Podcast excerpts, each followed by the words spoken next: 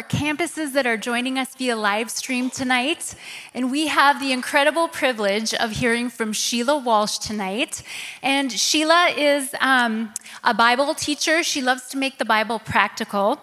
And she shares her own story of how God brought her out of the lowest depths of her life. And she sold more than 5 million books.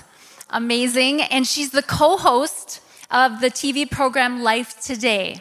So it's such an honor to have her tonight. She comes to us tonight from Dallas, Texas. So would you please help us welcome Sheila Walsh?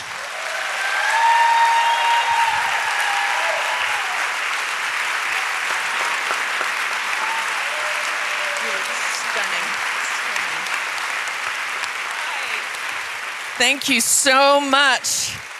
Thank you. I just I want to thank Pastors Becca and Rob. Thank you so much for hosting. My husband Barry is with me. Barry, why don't you stand up and wave? You know you want to. You've got that new jacket on. but it truly is an honor to be here with you. I'm just so thrilled. And for those of you watching in from the other campuses, you look lovely. Really, lovely. I may be new to some of you, so I thought I would perhaps show you a couple photographs of my family. Um, my husband Barry and I have one son. His name is Christian, and he is 22. I think we have a photo. Yes, that's our son. He is just gorgeous. Inside and out. He just is, is such a joy to be a mom. I mean, it's just the. And when you have a, a son who isn't just a good son, but who loves Jesus and loves people, there's just nothing greater. Well, we also have two daughters. Let me show you a photo of our girls. Yep, they look just like their father. I've been really praying for this night. I've been asking God for to break through in a way that I wouldn't even have the wisdom to ask for. Because I feel as if we're living in different days. You know, we're living in challenging days. But I believe that there's a rumble going on. I believe that God is moving in the hearts of his daughters. And, and I'm praying tonight that for some of you, you'll catch a glimpse, perhaps for the first time, of who you really are and how much God loves you. Let me ask you a question. Have you ever thought, and this is really just for those of you who are over, how many of you are over 30? Okay. It's for you girls. Have you ever thought that you wish you could go back and talk to your 21 year old self? And what you would say to her? Well, I, I had too, so I wrote it down. I wish I could take my 21 year old face in my hands and tell her, it's okay not to be okay, I promise. Would she have believed me? I don't think so. She was determined to get everything right. It started with a photograph. I was cleaning out drawers the other day and found an old photograph under a roll of Christmas paper. I sat down on the sofa and studied the picture. I'm in a white dress and a graduation gown, 21 years old, graduating from seminary. My hair is short and dark. Apparently, that's my natural color. I said to my hairstylist recently, Do you think I should go back to my natural color? He said, You no longer have a natural color. Well, there you go. I'm smiling, confident, ready to take on the world for Jesus. My heart aches. There's so much I'd like to tell her. Moisturize your neck. You'll thank me later. no, not really. If I only had 10 minutes, I would cut to the chase. I'd let her know this will not be the life she imagined. I'd tell her that she will disappoint people and they will disappoint her, but she'll learn from it. I'd let her know that she'll fall down over and over again, but rather than understand the love of God less, she'll get it more. I'd let her know that her heart is going to break, but she'll survive, and it'll change how she sees people not as causes to be saved, but as people to be loved. I'd let her know that sometimes the night will get very dark, but she will never be alone, even when she's absolutely convinced that she is. I often think when I get a privilege like an evening like this and this wonderful sisterhood event, and by the way, do go ahead and sign up. Lisa TerKeurst is brilliant. She's one of my dear friends, and you will, it will be a night to remember. So go ahead and grab your spot before they're all gone.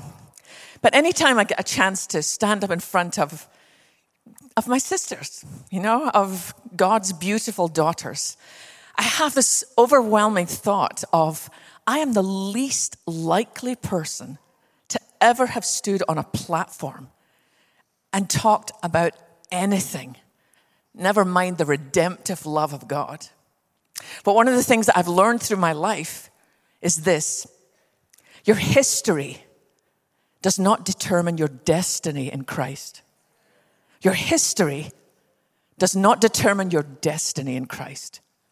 You can probably tell by my accent that even though we live in Texas, I didn't start there. I was born on the west coast of Scotland. Yep, you were right. and all my family still live here there. I'm the only one who's in, in America. And I was born in a little fishing village. And I was born into a family where I had a mum and dad who loved Jesus. Now, that wouldn't be unusual in most places in America. But I don't know if you know this. Do you know that less than 6% of the whole population of Scotland go to church? And that's not saying that they all love Jesus, but there's still 6% that simply they go to church. So to be born into a family where my mom and dad didn't just go to church, they loved Jesus was such a gift. I had um, an older sister, I, I still do. I don't know why I said it like that, but I have, I have an older sister, and she's kind of what every mother hopes for when you have a girl. You know, she liked to wear all those sticky outy dresses and ribbons, and, and I was a tomboy, so I just adored my dad. I thought there was nobody like him. He was tall and handsome, and he had the most beautiful singing voice. In fact, when I was home in Scotland two years ago for my mum's memorial service, there's an old gentleman I'd never met, and he came up to me and introduced himself. And I said, um, Were you a friend of my mum's, sir? And he said, Oh, no, lassie, I was a friend of your dad's. And he told me that he gave his life to Christ one night listening as my father sang. There was such an anointing on his voice. So I just thought my dad was as good as it gets. And then I had a baby brother, and it was getting close to Christmas. And the only thing, the only thing I wanted for Christmas was a dog. How many dog people do we have? My people, I love you. How many cat people? Bless your heart. Nope, I love cats. We just bought we just bought our son a beautiful cat. He calls him Magnus the Magnificent. A lot for a cat to live up to, but there you go. And I said to Dad, Do you think there's any way I could get a dog for Christmas? He said, Honey, your mom's got three of you under six. You know, maybe next year. I was like, oh, Dad, please, a wee dog, a three legged dog, anything. so he said, okay, leave it to me and I'll see what I can do. So um, it's getting closer and closer to Christmas, and my sister and I are in bed in our pajamas, and my dad came in and said, okay, I have an early Christmas gift, and it's alive.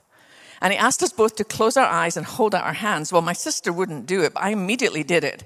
And my dad put something in my hands that ran up the sleeve of my pajamas. And I thought, I don't know what that is, but it's got a tail and I'm giving it a name. And it turned out to be a little wiener dog, a little dachshund. Yes! Beautiful little dog. We called her Heidi. And it, it was just one of those. Every time I tell the dog's name, I keep forgetting not to say the dog's name. Somebody always nudges the girl beside her and said, She called her dog the same name as you. So I do apologize for that. But have you ever been in a season in life when it just feels as if everything is perfect? And then suddenly, out of nowhere, it's kind of like do you remember the movie The Wizard of Oz? Do you remember the bit right at the beginning before they, um, before Dorothy is transported into Oz, when she's standing looking out at that bleak landscape? You remember the song she sings, Somewhere Over the Rainbow? is a place where every dream that you dare to dream come true. Well, what Dorothy didn't know was it wasn't a rainbow heading for her, it was a tornado. Have you ever been there? just out of nowhere. Something slams into your life and changes the landscape forever. You didn't sign up for it, nobody asked what you thought. Well, that's what happened in our home. By the next morning, when I woke up, my mom and my dad were not in the house any longer. My father had had a massive cerebral hemorrhage, and he was in intensive care and not expected to survive. But he did, and he survived enough that he was able to come home. He made enough of a recovery, but he was paralyzed down his left side, and he never, he lost all his words. He never learned to speak again. But I thought, well, I, that's okay. You know, I'm just going to learn my dad's new language. He could make noises. And so I thought, I'll just try and work out what he's trying to say, which worked until it didn't anymore. And his anger started in little ways. And until the very final day, it was only, he only took his anger out on me. I would walk past his chair and he would slap my face, or he would spit in my face, or he would grab hold of my hair and pull out a handful. And as a child, I just thought, I need to try harder. I'm making my dad mad. But the last time I ever saw my father alive, I was sitting by the fire playing with my dog, and she did something strange. I'd never seen her do this. She started to growl, and the hair on the back of her neck stood up. And I turned just in time to see that my dad was about to bring his cane down on my skull. And I don't remember whether I pulled it or pushed him, but he lost his balance and he, the, he hit the ground hard and lay there just roaring like an animal. My mom had been in the kitchen, and when she heard the noise, she came in and she took my brother and my sister and I, and she locked us in a room while she dialed 911. As I said, we lived in a small fishing village. It wouldn't have taken more than four or five minutes for help to get there, but it felt like an eternity. I remember looking through the keyhole in the room where we were and I could get flashes of seeing my dad hit my mom's head up against one wall and against another. And I thought he was going to kill her and we wouldn't be able to help her. It took five men to carry my dad out of the house that day. And he was taken to what was called in those days our local lunatic asylum. It's what you call a psych hospital these days. He was 34 years old. But because he had become increasingly violent, they placed him in the maximum security ward. But all the other men in there were in their 70s and 80s and completely lost touch with reality. So my mum talked to my dad's doctor and said, Could you perhaps put Frank in a unit with some younger men? Which they did, but it was a less secure unit. And my dad escaped. And they searched for him through the night and they found him in the morning. He had drowned himself in the river that runs through our town. And in those days, you didn't take children to a funeral or to a graveside. My only vague memory is of my mom coming home in a black dress with a black hat on. And she took every single picture of my father off the walls and off the table. And she put them in a little suitcase which she locked. And she pushed it under her bed. And we never mentioned his name again. I think we know so much more now about how to help children process grief I think my mum thought if Sheila wants to talk, I'll let her start the conversation. She had no way of knowing. The question that haunted me what did my dad see in me that made him hate me so much? That last look in his eyes was one of absolute hatred. You know, I grew up with what I call an overwhelming sense of shame. Uh, let me tell you how I define shame and how I differentiate between shame and guilt. Now, this is not a clinical definition, but I think if, what's your name? Lorenzia. Oh, that's beautiful. Um, if I said something unkind to Lorenzia, I would feel guilty until I could sit down and say, please forgive me. That was all my fault. That was all me. So if guilt tells me I've done something wrong, shame tells me I am something wrong. And what do you do with that? You know, girls, it would be heartbreaking if we had time in here and in every other campus to, to hear a little bit of every single one of your stories because we all have a story. And perhaps what you suffered as a child was not physical abuse like mine. Perhaps we know in a crowd this size that many of you were sexually abused, which leaves such a smudge on your soul, even though you had nothing to do with it. Perhaps it was verbal abuse where you were told you were worth nothing and you'd never change. And somehow we find ways to go on. We find ways to cope. We find some kind of mask to make it possible to go on. Sometimes, you know, it's like if you have these raw emotions, but you don't know what to do with them, you just kind of push them into the cellar of your soul and hope they'll stay there. But they leak out. So sometimes we use um, the things we hide behind could be like food, too much or too little. I was flying a few weeks ago on a flight and flying on a flight. Yeah, I wouldn't be flying on a bus, would I really? No. but I was sitting on the plane and the guy sitting beside me, and then this lady got on and she was having a hard time getting down the aisle. She was quite large and and the, the man turned and said something really mean about her. And I turned and I looked at him full in the face and I said, Sir, we don't know her story. You don't know what happened to her. Maybe she feels like she needs to build a wall around herself to keep herself safe. He didn't talk to me after that. so sometimes we'll use food too much or too little. Sometimes we turn to alcohol, anything that just kind of takes the edge off. You know, it's just a glass of wine, it's just this, just kind of keeps things at bay. Or we turn to, to drugs, prescription medication. Some even go to street drugs. I found the perfect place to hide Christian ministry. I mean, think about it. Who's going to say to me, put that Bible down or we're going to have an intervention? No more second kings for you, lady. But God's the only one who knows whether we're serving out of pain or passion, out of a calling or a wound so deep we just don't know where else to hide.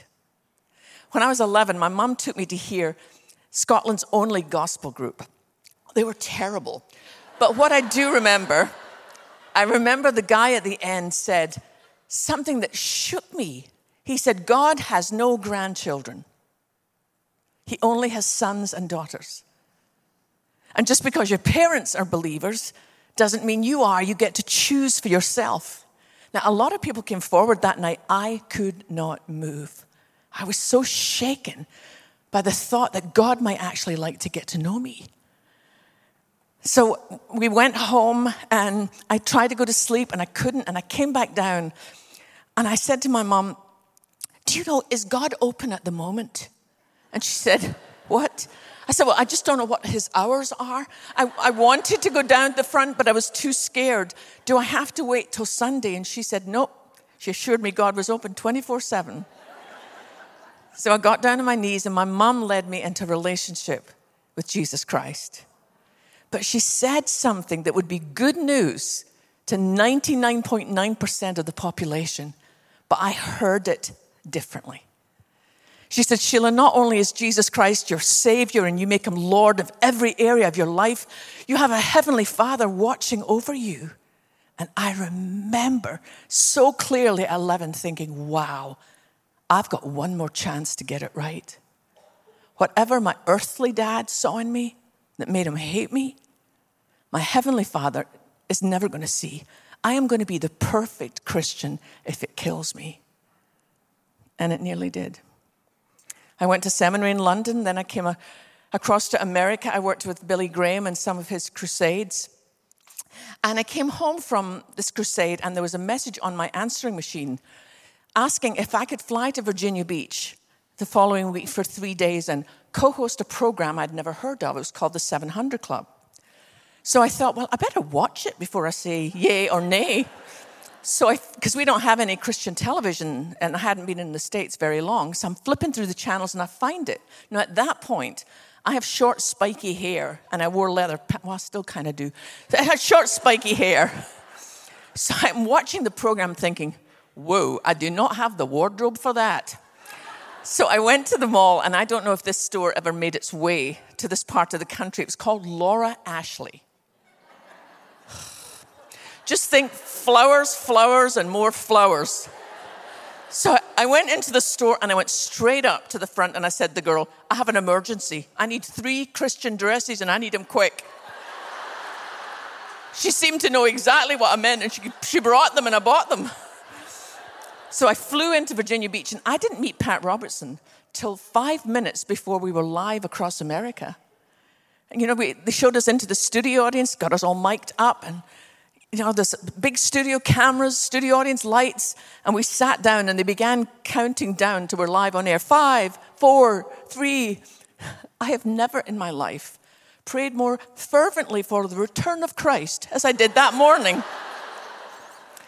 well, eventually, um, for the first 10 minutes, Pat was talking to a reporter in Washington, but then he turned and asked me a question. Have you ever had one of those moments where even as something's coming out of your mouth, you're thinking, no, come back? Pat turned to me and he said, um, Sheila, welcome to the 700 Club. It's lovely to have you as a guest host this week. Now, I'd like to ask you a couple of political questions. He said, What is your perspective of the current situation on the West Bank? My mind was a total blank, but unfortunately, my lips kept moving. and what I said was, I'm sorry, I'm with the Bank of America.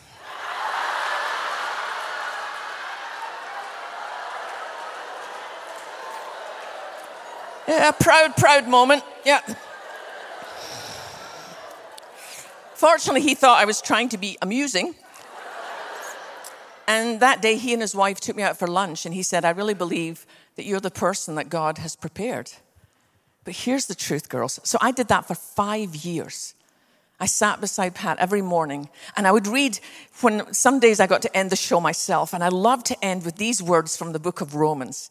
I don't know if you're a big Bible fan. It is my favorite book in the whole universe. If they discover other, other universes, it's still my favorite book.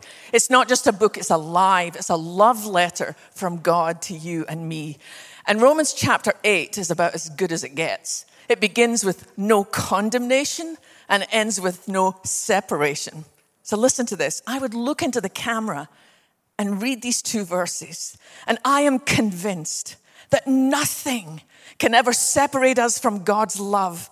Neither death nor life, neither angels nor demons, neither our fears for today nor our worries about tomorrow. Not even the powers of hell can separate us from God's love. No power in the sky above or in the earth below. Indeed, nothing, nothing in all creation will ever be able to separate us from the love of God that is in Christ Jesus our Lord. But here's the truth inside, I was still the same scared little broken girl who wouldn't let anybody get close to her in case you saw what my father saw. Do you know it's possible to be very well known and desperately lonely? That's how I lived. Anybody who worked at CBN at the Christian Broadcasting Network knew you can come into my office and tell me anything, and it will never go further than the two of us on our knees at the throne of grace. But I would never have dreamt of reaching out for help because I believed that for God to keep loving me, I had to keep getting it right. I had to keep being perfect. I couldn't fail. I couldn't let God down. I couldn't stand the thought of losing another father's love. But God's love is like an ocean. It's so much greater than our understanding. It is so much wider, it's so much deeper, it's so much higher. And God, in His mercy, set out to rescue me, and I would never have signed up for the plan. You know, my mom used to tell me that her favorite scripture was that one from Jeremiah 29 11. For I know the plans I have for you, says the Lord. She had it all over the house. And I used to say to her, Mom, I would just like to see the plans. if I could make a few suggestions, then I'll sign off on the plans. But one day, I'm, I had never heard of clinical depression. I knew you could have a bad day. But I'd never heard of clinical depression, but something had been building in me for years. But it was coming to, it was like I was living on top of a volcano, and the rumble was getting louder and louder all the time. I would go to the ATM machine and couldn't remember my PIN number. I couldn't sleep, I couldn't eat. And I felt this overwhelming sadness that never lifted.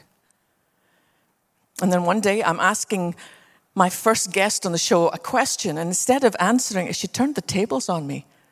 And she said, Sheila, you sit here every day asking us how we're doing. How are you doing? And I wasn't expecting it. And I didn't have time to pull up my wall. And I did something I hadn't done in years.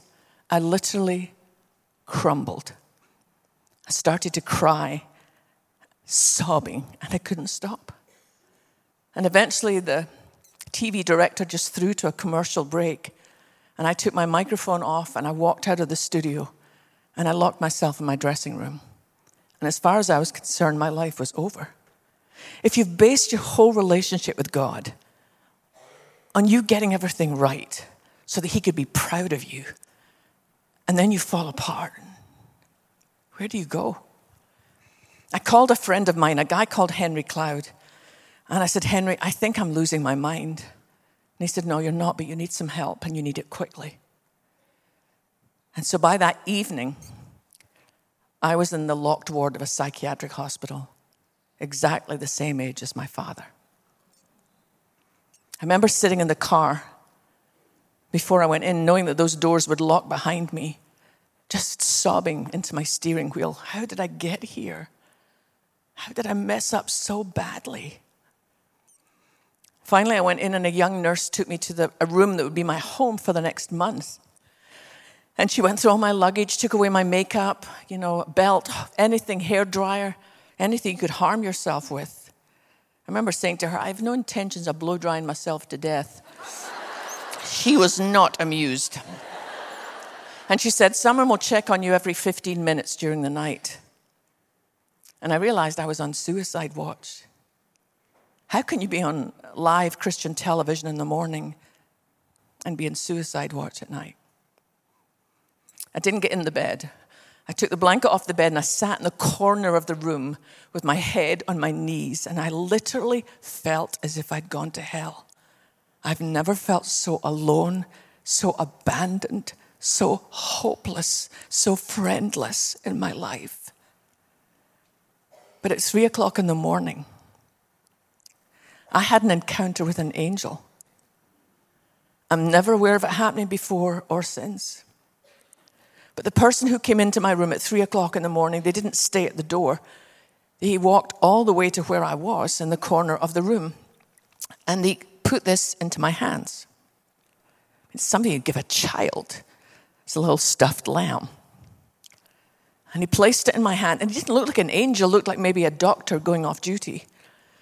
And he turned around and he walked to the door. And when he got to the door, he stopped and he said this one thing Sheila,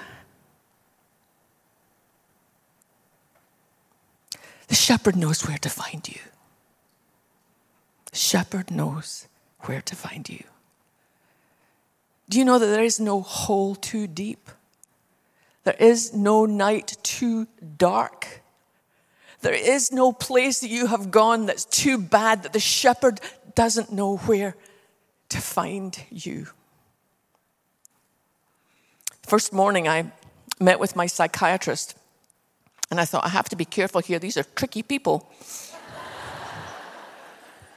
and he said, um, Who are you? And I said, um, Sheila Walsh. He said, No, no, I know your name, Sheila. Who are you?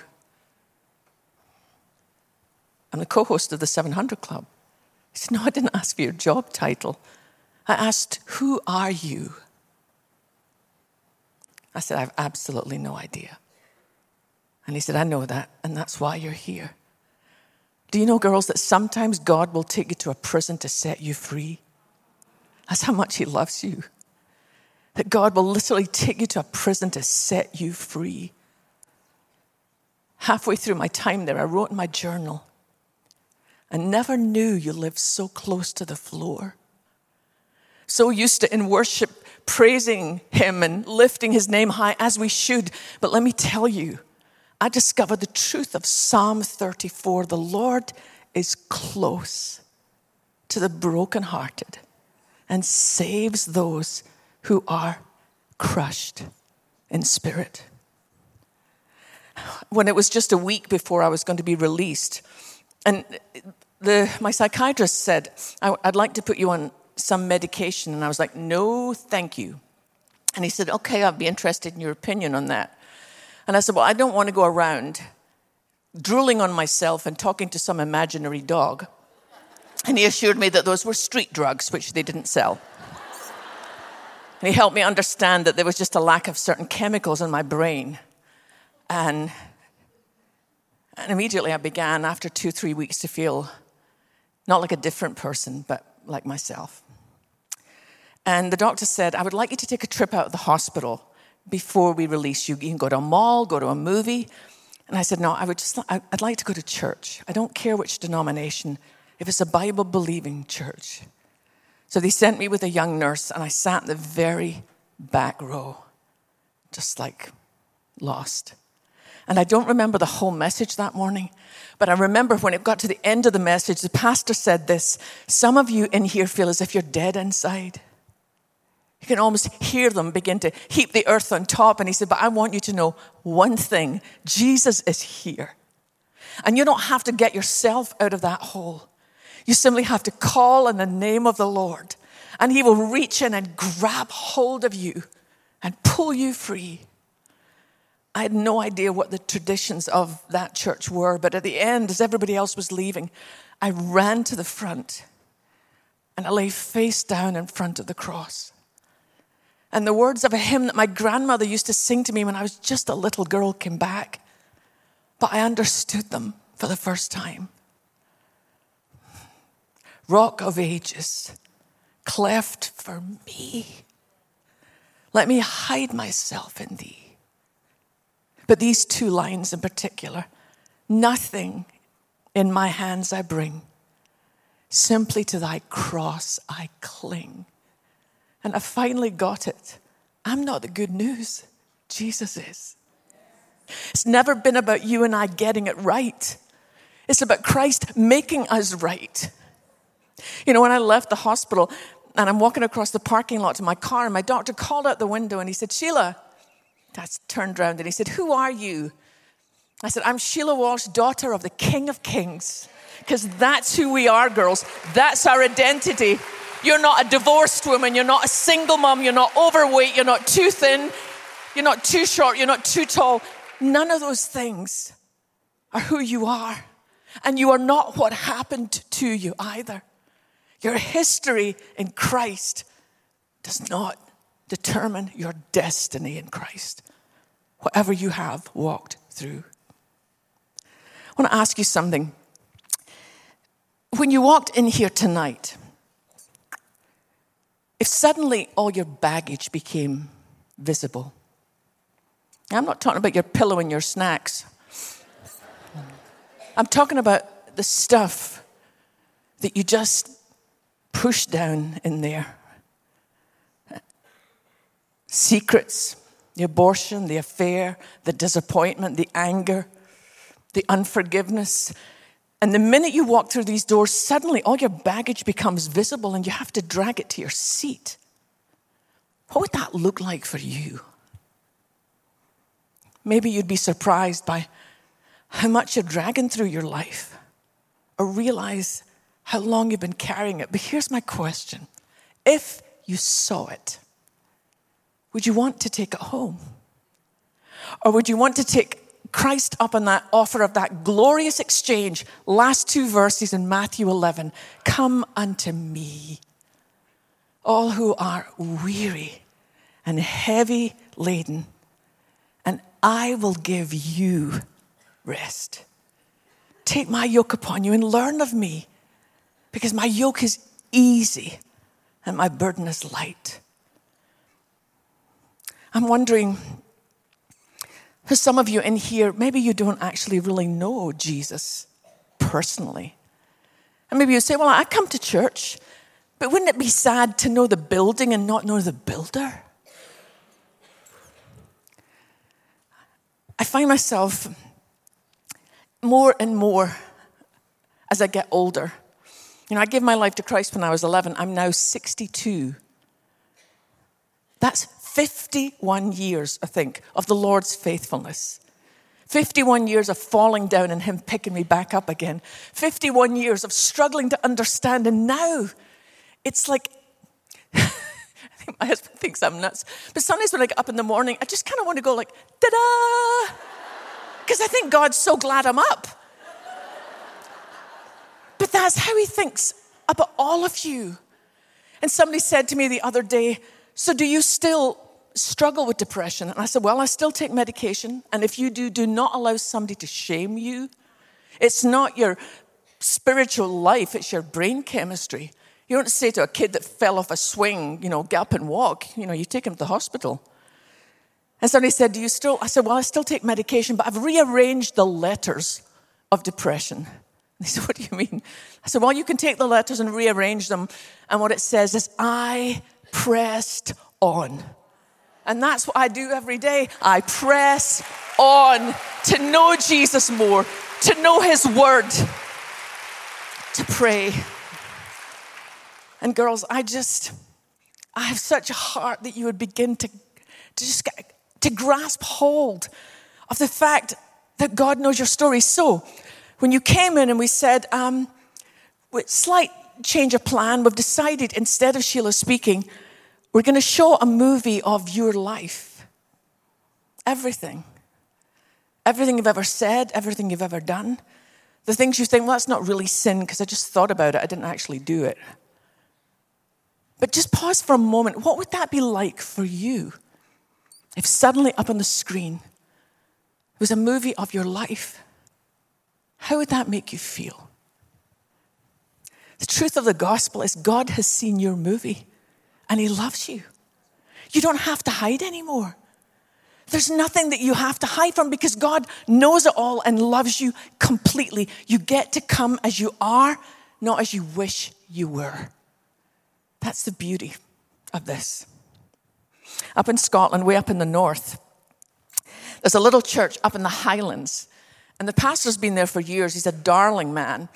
And, but the elders met with him one night. And they said, You know, Pastor, we just feel like We've not really seen many conversions in the last couple of months. And he said, Oh, but don't forget about wee Jimmy. Jimmy was the town troublemaker. I mean, it's a small Scottish village, and if anything went wrong, everybody knew Jimmy did it. Well, one night, Jimmy wandered into church while the service was still going on because he thought the offering plates would be kept at the back, and he was looking to help himself. But somehow, in the way that only God can, the Spirit arrested Jimmy. And he came in and he sat and he listened to the message. And that night, Jimmy gave his life to Christ. Well, about four weeks later, maybe, and Jimmy kept coming and kept coming. And it was an evening service, and Jimmy was sitting at the end of the row. And when the deacon was passing the offering plate, Jimmy said, Would you put it on the floor? And the deacon said, No, no, son, just pass it along the row. He said, No, no, put it on the floor. He said, It doesn't matter. If you don't have any money, that's fine. Just pass the plate along. And Jimmy said, No, please, sir. Please, will you put it on the floor? So the deacon did. And Jimmy stepped in. I'm all in, Lord. I'm all in till it's all over. I don't have a lot to give you, but I'm all in. So, girls, that's what I'm asking of every one of us to be all in for Jesus. But I'm also aware of the fact there might be one or two of you who don't know the Lord. So I'm just going to ask you to be open to whatever God might be doing in your life, even now, to invite Him.